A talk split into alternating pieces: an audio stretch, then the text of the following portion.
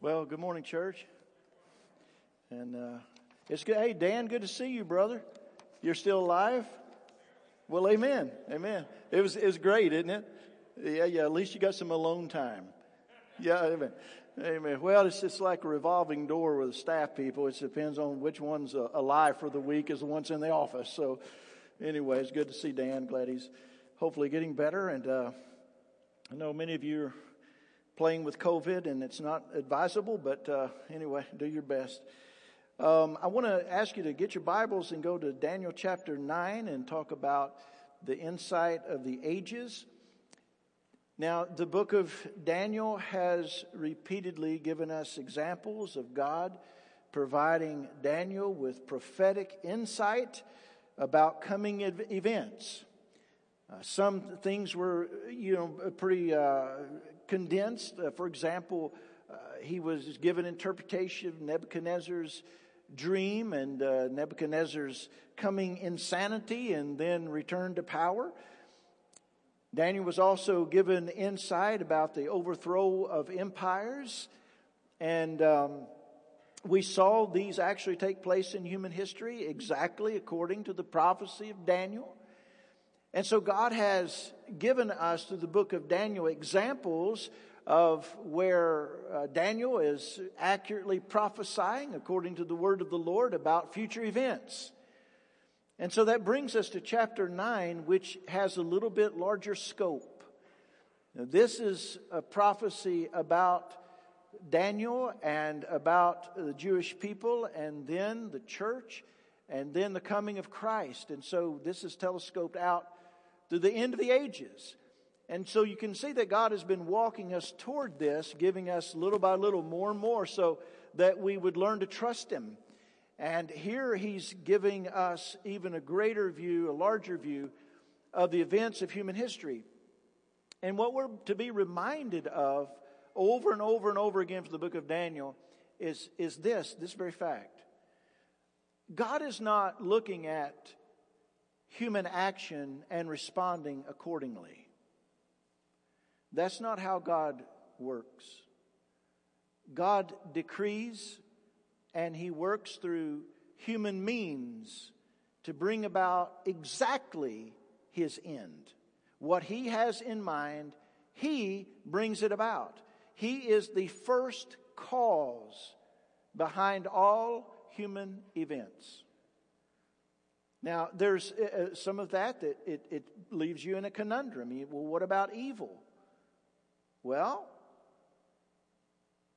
can God not remove his restraint upon evil and allow people to do exactly as they would want to do and yet curb that evil to bring about exactly the point that he wanted to bring about and the purpose that he wanted to bring about? Of course he can. And no one can fault God because God knows exactly what He's doing. He's all wise. And so God is not looking down through the events of human history with His quote foreknowledge and then deciding, oh my, what shall I do? God's foreknowledge is based upon the fact that He's already decreed it. He's not a fortune teller. He doesn't look into a crystal ball.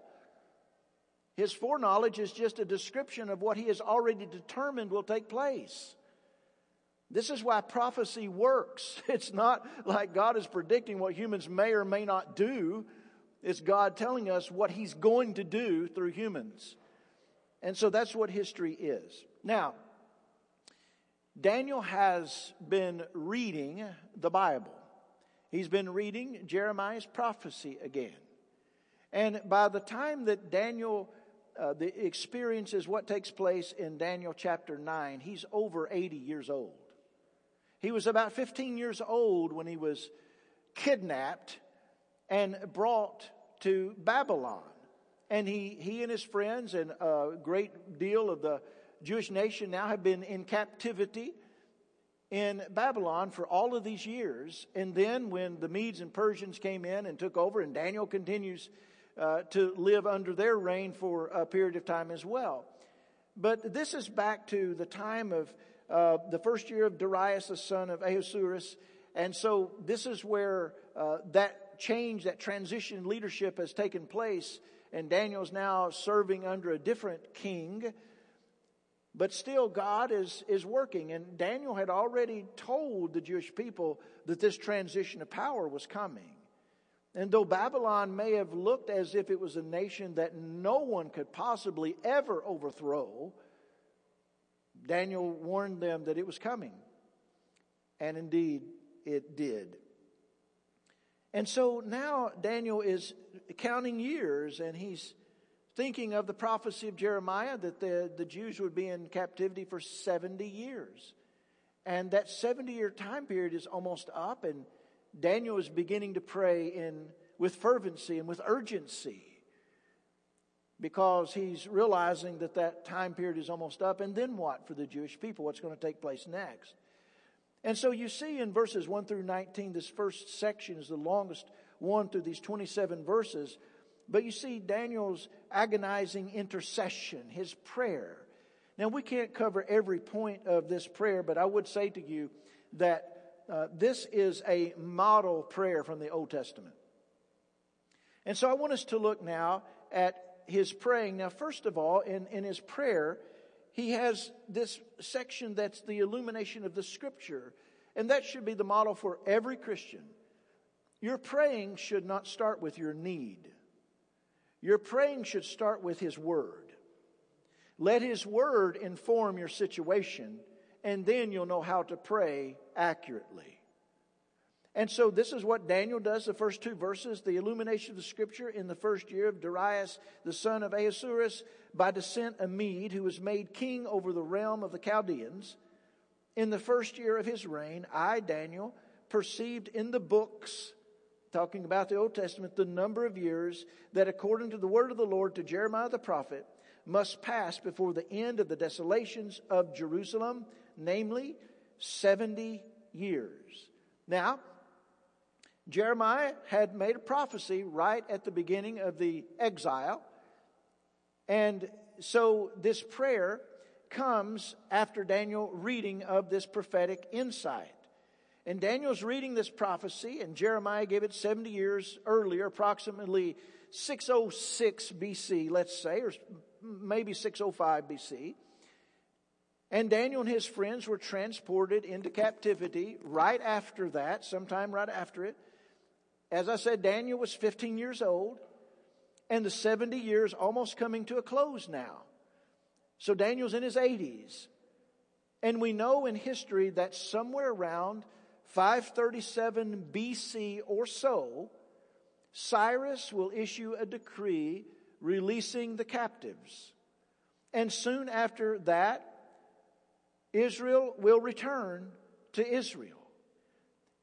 Now, can you calculate how many years it would have been between Jeremiah's prophecy and the return, the actual return of the Jews to Israel during this time period? Well, wouldn't you know it? You don't have to calculate. 70 years, just like Jeremiah said. This is verifiable in history, guys. We're not just talking about, uh, let's have, you know, let's just talk religious things that may or may not be true. We're talking historical fact here. And so Daniel realizes this and he knows that the time is coming for the return and he's wondering about what the spiritual condition of the Jews because he's like, you know, we got in this mess because we did not turn to the Lord. The last thing in the world we need is to go back to Israel and not turn, return to the Lord. And by not returning to the Lord, we'll be back in the same mess again. And so he, first of all, starts with the scripture. Then in verses 315, in his praying, we have his confession of sin. Then I turned my face to the Lord, seeking him by prayer and pleas for mercy. This is verse 3 with fasting and sackcloth and ashes. I prayed to the Lord my God and made confession, saying, O Lord, the great and awesome God, who keeps covenant and steadfast love with those who love him and keep his commandments. We have sinned and done wrong and acted wickedly and rebelled, uh, turning aside from your commandments and rules. We have not listened to your servants, the prophets, who spoke in your name to our kings, our princes, and our fathers, and to all the people of the land. To you, O Lord, belongs righteousness, but to us, open shame, as at this day. To the men of Judah, to the inhabitants of Jerusalem, and to all Israel, those who are near and those who are far away, in all the lands to which you have driven them because of the treachery that they have committed against you. To us, O Lord, belongs open shame, to our kings, to our princes, to our fathers, because we have sinned against you. To the Lord our God belong mercy and forgiveness, for we have rebelled against him and have not obeyed the voice of the Lord our God by walking in his laws, which he set before us by his servants, the prophets. All Israel has transgressed your law and turned aside, refusing to obey your voice. And the curse and oath that are written in the law of Moses, the servant of God, have been poured out upon us because we have sinned against him. He has confirmed his words, which he spoke against us and against our rulers who ruled us, by bringing upon us a great calamity. For under the whole heaven there has not been done anything like what has been done against Jerusalem. As it is written in the law of Moses, all this calamity has come upon us. Yet we have not entreated the favor of the Lord our God, turning from our iniquities and gaining insight by your truth. Therefore, the Lord has kept ready the calamity and has brought it upon us. For the Lord our God is righteous in all the works that he has done, and we have not obeyed his voice. And now, O Lord our God, who brought your people out of the land of Egypt with a mighty hand and have made a name for yourself, as at this day we have sinned, we have done wickedly. This is Daniel confessing this, his own sin, but also the sins of his people. Now, let me say a word about confessing the sins of the whole people. Daniel's confession of the sins of Israel is not going to gain personal salvation for each one of the Jews. That's not how it works. What he's begging God for is to withhold his hand of discipline upon the group. Sometimes, as a pastor, I pray that way for you. And I will pray, Lord, don't bring upon us what we deserve, bring upon us what your mercy will give. Now, that doesn't mean that you personally aren't responsible for going to the Lord yourself and saying, Lord, these are my sins. Bam, bam, bam. Here's the list. And Lord, please forgive me of these things. And Lord, empower me to walk differently and to live differently. So each one of us is still individually responsible. But yet we intercede for one another. And we're asking God to bring the group to the place of repentance. And we're asking God to withhold His hand of discipline upon us.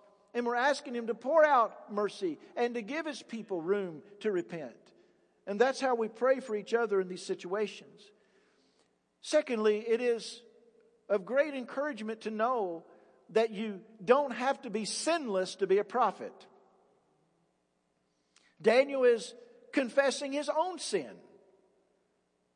And you're thinking, good grief. I mean, this man has served the Lord faithfully for, you know, 70 years in a horrible environment. Uh, Daniel's surrounded by nothing but paganism. And the people of God that he does know, they're not very faithful to the Lord. Not a lot of encouragement coming his way. And yet he says to the Lord, And I have sinned. No one is sinless. No matter how long you've been walking with the Lord, you're not sinless. Sometimes when Christians sin, we are absolutely astounded and appalled. You know what I'm astounded by? That they didn't sin more. By God's grace, we don't do near the damage we could do. We don't sin as often as we could sin because by His grace and being connected to Christ, His life is at work in us. Now look at Daniel here in his confession of sin. You see his humility. In verse 3, he pleads for mercy. He said he was seeking by prayer and pleas for mercy with fasting and sackcloth and ashes, his humility. The fasting and sackcloth, the ashes, they don't bring about special power in prayer but they do express or can express humility. Now, the Pharisees used these same tactics, but they were designed to express self righteousness. But Daniel, in his case, is pleading with God for mercy. And then in his confession of sin, he's, he's transparent. In his, his confession, he just says, We've sinned in verse 5. We've done wrong. And notice he piles words upon each other in verse 5 concerning sin. The word sinned means to, in verse 5, means to miss God's standard, to have done wrong, to have fallen short of the glory of God. And then he goes on and says, in the words, we've done wrong, it means to deliberately live a crooked life, to do it on purpose. Then he has the word, if you look, uh, acted wickedly, and we have rebelled. The word rebelled means that we have committed crimes against God. Do you realize that when we sin, we're committing a crime against God? If it's a crime to rob a bank, then it's certainly a crime to rob God of tithes and offerings. If it's a crime of perjury to lie on the witness stand, then it's certainly a crime against God to lie to one another. So when we say we've rebelled, we say, we're saying we are criminals in God's kingdom. And we've done it by how? The, the method that we've done all of these things. What is it that has led to all of this sinfulness in life? Here it is by turning aside. This is a, a it's a participial pra- a phrase here, and it, it gives a description of, of how it was done. How, how did God's people sin and do wrong and act wickedly and rebel? And here's the manner that they did it. Here's what led to it by turning aside from your commandments and rules. First of all, ladies and gentlemen, you have to know what the commandments and rules are. That's first of all. Secondly, you have to saturate your life with prayer, asking God for His power. Thirdly, you have to depend upon the Holy Spirit of God to enable you and empower you. And the moment that your mind releases itself from a dependency upon the Spirit and turns to a dependency upon self, you will turn aside from His commandments and rules. Every time. So it's a battle. It's a battle. And Daniel makes it clear. And notice this as well. He says that this prayer is for a certain group of people. And look in verse 4, he says, Who keeps covenant and steadfast love with a certain kind of people, those who love him and keep his commandments, those who love God and show it. Do you know what Daniel is doing here? He is differentiating between national Israel and the true Israel. You see, God's steadfast covenant of love is only with those who love Him and show their loyalty to Him by keeping His commandments. That's who this is for. Do you realize that in the Old Testament, what you have is this? You have the true followers of the Messiah, and they are encased in national Israel. Not all of national Israel is Israel. You understand that, right? God had taken that group of people and He made a covenant with that nation because He's going to use that nation to bring into society His Word and His Messiah.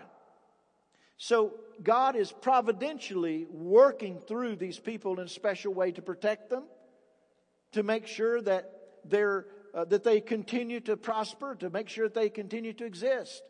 And so he does that all through the Old Testament. But do not mistake God's work with a nation to be the same as salvation.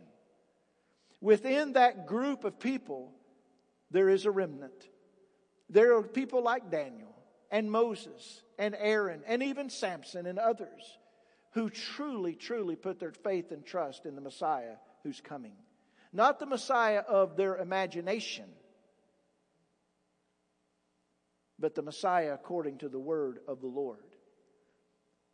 You say, well, that sounds kind of strange, but does he not do the same thing today? God has you as a Christian inside a cocoon of protection in this nation. Do you realize that? He is using this nation right now to protect you. This is why he tells us to pray for those in leadership Why? So that the gospel would not be hindered.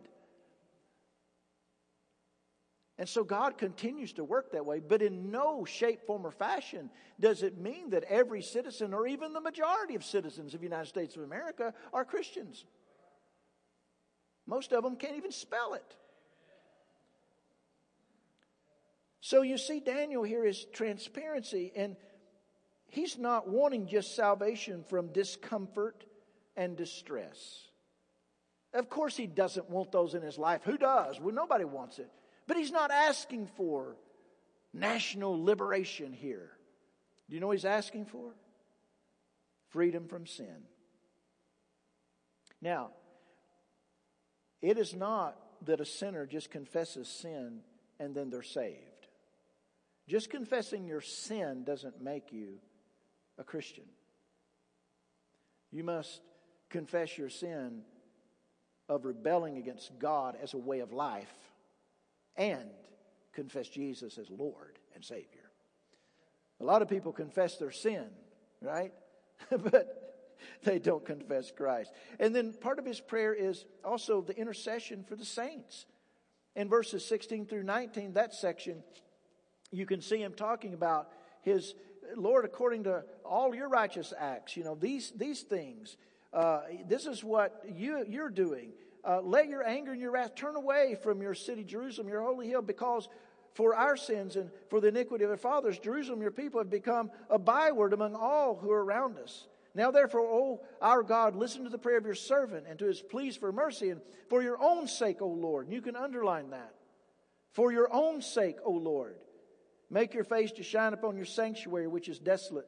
O my God, incline your ear and hear. Open your eyes and see our desolations and the city that is called by your name, and you can underline that. For we do not present our pleas before you because of our righteousness, but because of your great mercy. O Lord, hear. O Lord, forgive. O Lord, pay attention and act. Delay not for your own sake. And you can underline that. Oh my God, because of your city and your people who are called by your name. And you can underline that as well. This intercession here for the saints, but though he's interceding for God's people, I, I want you to see what I call the golden keys for effective prayer. Do you want to know what they are? One, God's name is defended. In your praying, is God's honor upheld? Will the answer to this prayer uphold, above all things, will it uphold his honor?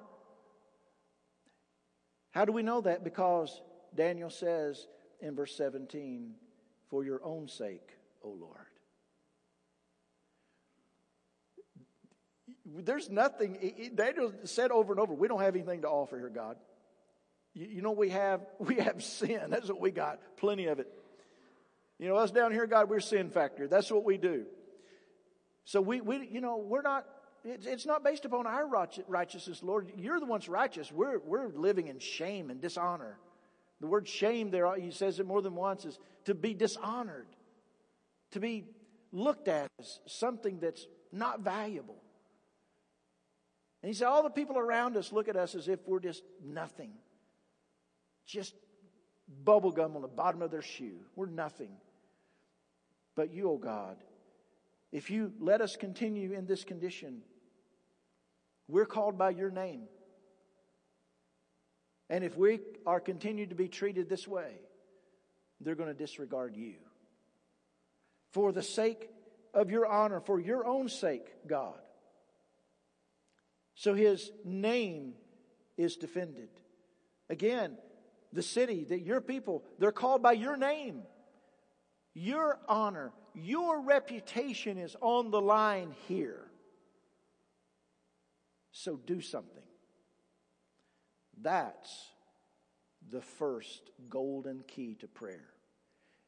If you, as a Christian, can bring yourself outside of your own problems for a moment and look at your situation and ask, How can God be honored here? God, whatever it takes, whatever, whatever you want to do in this situation, above all things, may your name be honored. See, here's what that's going to help you do. You got to go to the hospital, and it's not looking great. And your family prays, and they pray for healing, and they pray, and they pray and pray for healing. And in the end, you're not healed. It's your time to go.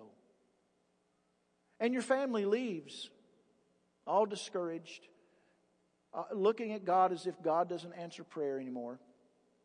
Looking as if thinking to themselves that God is not interested in helping our family, he helps other people. I read it in Guidepost. I know he helps people, right? But he's not helping us. Do you know what's missing there? As difficult as it is, they didn't pray themselves back from their own situation so that they could look at the situation and say, Lord, we would prefer healing. You know that. But this is about your name. Whatever you do here, it is for your own sake. It is for the sake of your honor. Lord, above all things, whatever happens, help us to uphold your honor. And God will answer that prayer every time, and He will empower you and enable you to do so.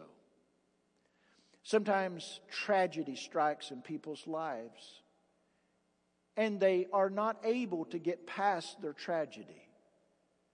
And they go from person to person for years, spilling upon that person the tragedy that they have encountered in their life. There are some awful ones out there. The worst one I can think about is losing a child, a young child. That's tragic. It's awful. It's gut wrenching. It's terrible. I, I can't think of anything about it that is pleasant. But what happens in that situation is just this if the person is able to back themselves out of their own hurt for a moment and ask God to honor His name in that situation, they will begin to see God answering that prayer. If they are unable to do so, they will stay stuck in this mindset of, I have experienced an awful tragedy. I shall never get over it.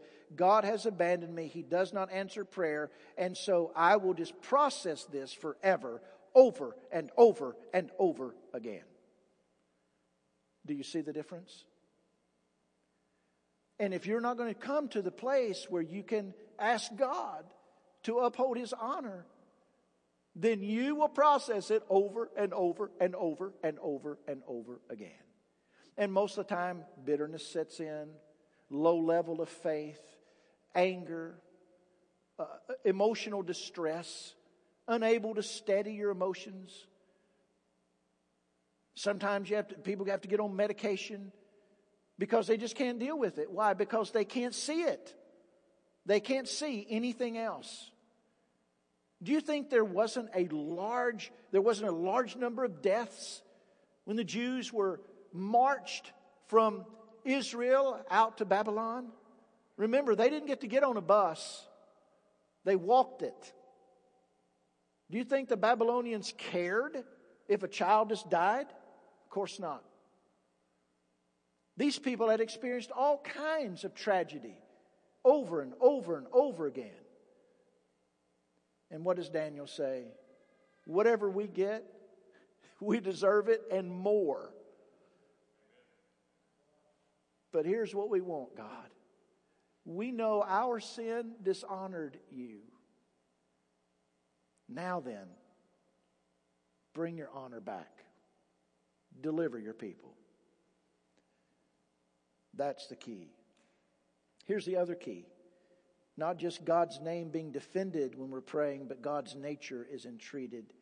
Verse 18 and 19, he just talks about this that, Lord, we don't present our pleas before you because of our righteousness. If you ever come to God in prayer and felt like He owed you, I have. Lord, I have served you all of these years. Now, this one time, would you? Don't you think you ought to? The rest of you are looking self righteous, but that's okay. But it's not because of our righteousness, God, but because of your great mercy. See, he's looking to the nature of God now. in his praying. He's not looking at himself, what you owe me, God. I've been a prophet here among these pagans and faithfully served you. I didn't even deny your name when I got thrown in the den of lions. They nearly starved me to death on carrot juice, and I still served you. He doesn't do any of that. Lord, we don't have anything. It's not our righteousness. That's not the foundation of my praying. The foundation of my praying, my hope is in your great mercy. And so he appeals to the very nature of God. When we in prayer jump off of the unsure footing of our own righteousness and land in the feather bed of God's mercy, then you will see the answer to prayer. Daniel's agonizing intercession, you can see a man here who wrestles with God in prayer. Not to get God to do what he wants God to do, but to bring himself to the place where he is willing to do whatever God wants him to do. His agonizing intercession. But next, here's what happens Daniel's angelic encounter. Now, let me just go ahead and say this clearly. We have people in our town who claim to have encounters with angels and have a message from an angel that they need to give everybody else. Let me say something about that baloney. deranged, deluded, or deceptive. I don't know which one. We have the Word of God. And Peter said, What we have is better than what the prophets had. We, have, we are privileged, we are super privileged because we have the finished revelation right in our hands. Daniel didn't have all this yet. And he is a prophet, an office which does not exist today, by the way. But in his, in his praying, he has an angelic encounter here. And so look in verses 20 through 23. While I was speaking and praying, confessing my sin and the sin of my people Israel, don't you wish Dan quit talking about confessing sin here? And, and presenting my plea before the Lord my God for the holy hill of my God, while I was speaking in prayer, the man Gabriel, whom I had seen in the vision at the first, came to me in swift flight at the time of the evening sacrifice. He made me understand, speaking with me and saying, Oh, Daniel, I've now come out to give you insight and understanding. At the beginning of your pleas for mercy, a word went out, and I have come to tell it to you, for you are greatly loved. Therefore, consider the word and understand the vision. Now, you prophecy buffs are, are just saying, hurry up and get to verse 24. I'm getting to that. I'm getting to that. Daniel's angelic encounter. Now, the angel's arrival to Daniel, the man Gabriel, you see, this angel looks like a man. And he came to me quickly, swift flight, at the time of the evening sacrifice. It would have been about 3 p.m. So while he's praying, God deliver us. It's time, the 70 years almost up, so deliver us from the hand of these people. And let us go back home. And it's not just going home, it's to return to the worship of the Lord as they want to worship Him and as they've been prescribed to worship him in the Word of God. And so an angel comes. And so this angel's assurance to Daniel, he made me understand, speaking with me. Now, uh, Daniel used the word vision here, and, and it doesn't mean like the visions that Nebuchadnezzar has. Uh, the word vision here is not the same meaning as that in the other sections here. It just means the revelation of Scripture. And so, what is it that the angel says that assures him? First of all, there's an announcement of purpose here. Because he says to Daniel, um, he says, I have, I've come, uh, he, came, he came at, at 3 o'clock there, you know, at the evening sacrifice. And, and he says, Daniel, I have come now to give you insight and understanding. So the angel's coming to give him some insight and understanding about some things that are getting ready to take place. Now, Daniel, get this Daniel's praying about um, how do we get delivered from uh, the, the Medes and Persians? And God's going to give him something else. So Gabriel's coming, kind of prep him up. Like, you're praying about God's name being honored in your situation. I'm going to show you how it's going to be honored in history. God always gives us more than what we ask for, doesn't He? He does. So there's an announcement of purpose, but here's something that, that is sweet here. There's an announcement here, an assurance of, of value. You are greatly loved. Do you think that Daniel might have ever thought, I, I hope God loves me, I'm not sure. This has been a rough 69 and a half years.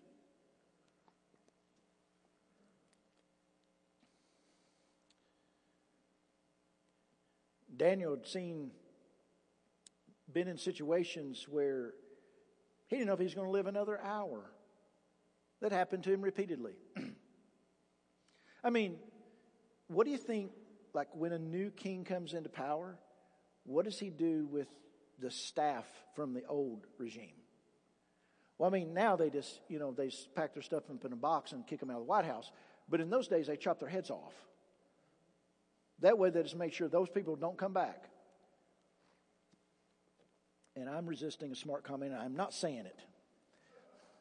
But, but you know, Daniel, he, he as a kid, he'd been told, you know, bow down. He'd been told, you know, we're going to throw you in the lion's den. We're going to, you know, you're not going to survive this. And, you know, on and on. If you don't tell us this dream right now, I mean, not just tell you the meaning, but tell us the dream and the meaning. If you don't do it right now, we're going to kill all of you. I mean, Daniel had been through this. And so, do you think he'd ever thought, I wonder if I've kind of sinned away God's affection for me? I mean, I know he still loves me in theory, right? You know, God loves people and he, you know, he loves his own and all of that. But I wonder if he just ever thought, you know, I wonder how God really feels about me. And here we have an assurance from this angel you are not just a little bit loved, you're greatly loved. Greatly. Have you ever thought about that for your own life? You know, you're, you're, if you're a follower of Jesus, what do you think the cross communicates to you? What is God saying? That God demonstrated his own love in this that while we were yet sinners, Christ died for you.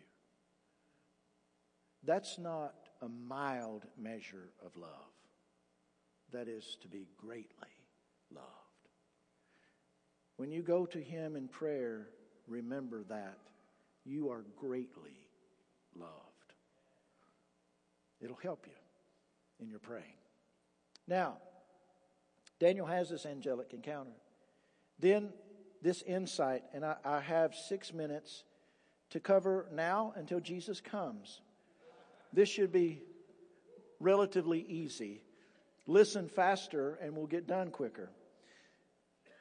Now, here's what this angel says to him, you know, so verse 24, here we go. I can't get it all, okay, so, but we'll get the highlights. 70 weeks are decreed about your people and your holy city to finish the transgression, to put an end to sin and to atone for iniquity, to bring in everlasting righteousness, to seal both vision and prophet, and to anoint the most holy place. Know therefore and understand that from the going out of the word to restore and build Jerusalem to the coming of an anointed one, a prince, there shall be seven weeks. Then, for 62 weeks, it shall be built again with squares and moat, but in a troubled time. And after the 62 weeks, an anointed one shall be cut off and shall have nothing. And the people of the prince who is to come shall destroy the city and the sanctuary. Its end shall come with a flood, and to the end there shall be war. Desolations are decreed. And he shall make a strong covenant with many for one week, and for half of the week he shall put an end to the sacrifice and offering. And on the wing of abomination shall come one who makes desolate until the decreed end is poured out on the desolator. Now then, uh, your assignment is to go home and teach that to your five year old. So, well, now, let's start here just a little bit. Okay, so 70 weeks. It's, it's really 77s. And so if you can think about this, um, each week, quote week here, is seven years. So there are 70 periods of seven years. It's how he's counting. So we're looking at four, uh, 490 total years here. Okay, so that's what this entails. Now, uh, there is uh, the first of all the decree of the 70 weeks. Um, what's going to happen? Just a, a quick rundown. God will finish the discipline for Israel's transgression. You can see that to finish the transgression. You can see it in verse 24 there. Um, then this overview tells us to put an end to sin. This is speaking of the life of the Messiah. He breaks the power of sin by living the sinless life. Then you see next in verse 24 to atone for iniquity. That's the Messiah's crucifixion. Then to bring in everlasting righteousness. That's the Messiah's resurrection, his ascension, his return. And then to anoint the most holy place is going to be, of course, the new Jerusalem. So he gives you an overview there in verse 24 of all he's going to talk about. Now, let's look at the details of these 70 weeks, verses 25 to 27. The first period of time is seven weeks. Uh, you see that um, when he says, uh, from the going out of the word to restore and build Jerusalem, the coming of an anointed one, a prince, there should be seven weeks, and then also there's going to be 62 weeks. But this decree uh, is going to be given, and then to be, rebuild Jerusalem. And that's the first period of seven weeks or 49 years. So there's a command to complete the temple. Uh, Artaxerxes gives this decree to Ezra in 458 BC to rebuild the temple. Now, some people go with the decree to Nehemiah, and, and so either way, it's, it, you, it's fine. After this, uh, the, an era is going to ensue that will usher in the coming of the anointed one. But the first period of time is that 49 year period of time. The second period of time in verse 26, you have 62 weeks. And that would be a period of 434 years. So this is the completion of the temple after the 49 year period of time. From that point, to the commencement of Jesus' ministry, which would be his baptism. So the completion of the temple, if you add 434 years to that, it would be 26 AD, and that would be the baptism of Jesus, his anointing, if you will, for ministry. So that's that segment of time that's spoken of next. Now, if you will notice, there is the one seven week period of time, then there's 62 weeks. That's only 69 weeks. That's not all of the, of the years. So there's another seven year period of time. There's a week that's missing here. And so what we have is that after the ministry of Jesus, there is an interlude we are living in time has stopped on the weeks for the present time and we're living in this in between time until the last week or the last seven years is fulfilled this is the as the book of romans speaks of the time of the gentiles and so what god will do with national israel he has more that he's going to do but saved israel is the church now and the church has always existed in the sense that always you had those believers inside of national Israel. So you always had the church in that sense. But there's going to come a time in which the time of the Gentiles is over, and there will be a period of time of great tribulation, but it will also be a time when many Jews will turn to Christ and be saved. Now, those of you, I, I just want to go ahead and, and pick at people. I love it.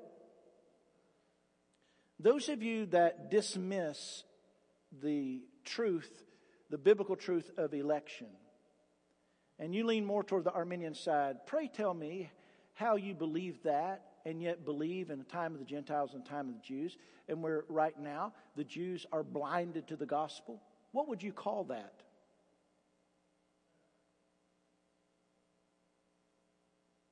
Those of you that just think that, you know, God throws salvation out there in a dog bowl and people just kind of go for it like pig slop, do you think that's, you will hold to that kind of thinking that every person can believe whenever they get ready?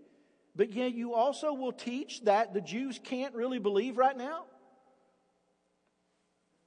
Be consistent. That's all I'm saying. Just be consistent how God works now. Okay, just, just be consistent in it. That's, that's all I'm asking. Okay. So some of you are going to come to me afterwards, red face. Please don't do that.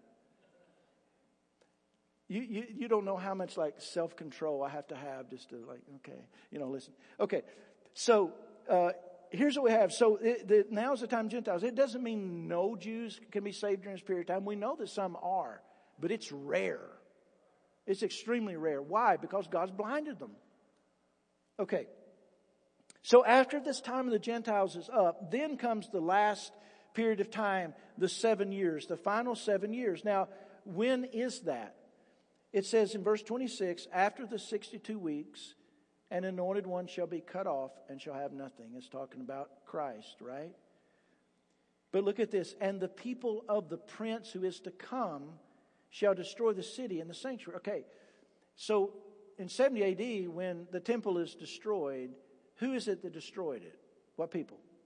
Romans, right? The Romans did. And so the Bible is telling us here, the book of Daniel, those people are the ones from whom the prince who is to come is going, going to be coming out of them. Do you see what I'm saying? So this in, in verse uh, in, in this what verse in? Verse 26. So that prince who is to come later it is his people that are the ones who do. So God is already giving us the hint here of the Antichrist, where he's coming from. Okay, so we already know that. Um, its end shall come with the flood, and to the end there shall be war, desolations, and so on. Um, and then look at this. He's going to make a strong covenant with many for one week. So this is the rise of the Antichrist and his ability to negotiate with the world and make promises and covenants and treaties with the world to increase his power. And for half of the week, he should put an end to sacrifice and offering. And so he's going to stop worship of the living God for three and a half years. At first, it's going to be all rosy. It's what, what he'll do, he'll play nice, whatever he has to do to get everybody's approval. But then when he has power, his goal is to make himself to be the one to be worshiped, right? And so then, um, on the wing of abomination shall come one who makes desolate until the decreed end is poured out on the desolator. And so uh, we see the rise of the Antichrist and we see his fall here. So, what is the, the end here for the Antichrist? What is, how, how does he fall? What happens? Well, the book of Revelation will tell you that in, in chapter 19 and verse 20 it, it says, uh, and the beast was captured, and with it the false prophet, who uh, in its presence had done the signs by which he deceived those, had received the mark of the beast, and those who worshipped his image. These two were thrown alive into the lake of fire which burns with sulfur. So that's the desolator going to be made desolate. So then Christ comes, the millennial kingdom, then we have the final judgment, and then the New Jerusalem. So this is this is the, the end, and Daniel's being show, shown this before Christ is even born. And see what God has done for our own comfort and our own encouragement. But there is a point also that we must not miss in the middle of thinking about this. The end for the Antichrist is also the end for all who refuse Christ. If anyone's name's not found written in the book of life, that person's also thrown at the lake of fire. Is what the scripture says in Revelation 20. Eh, heaven's real, but so is hell. It's real. And so you can see this is the direction that the world is going.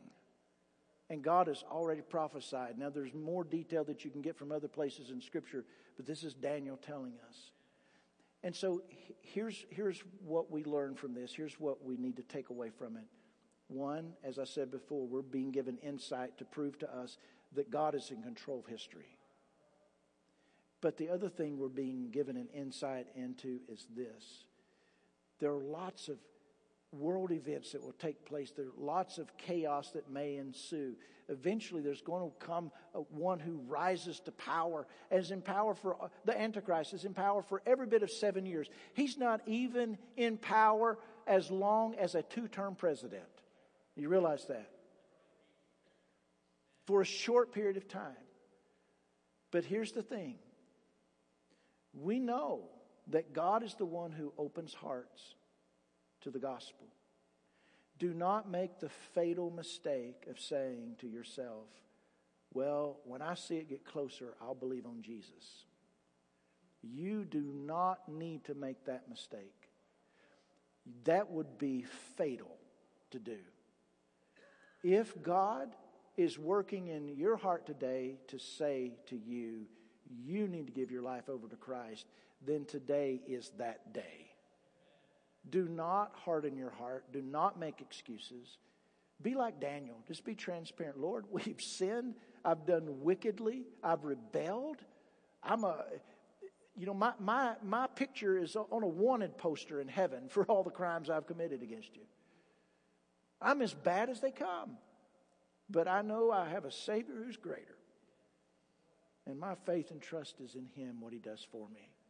That's what you need today.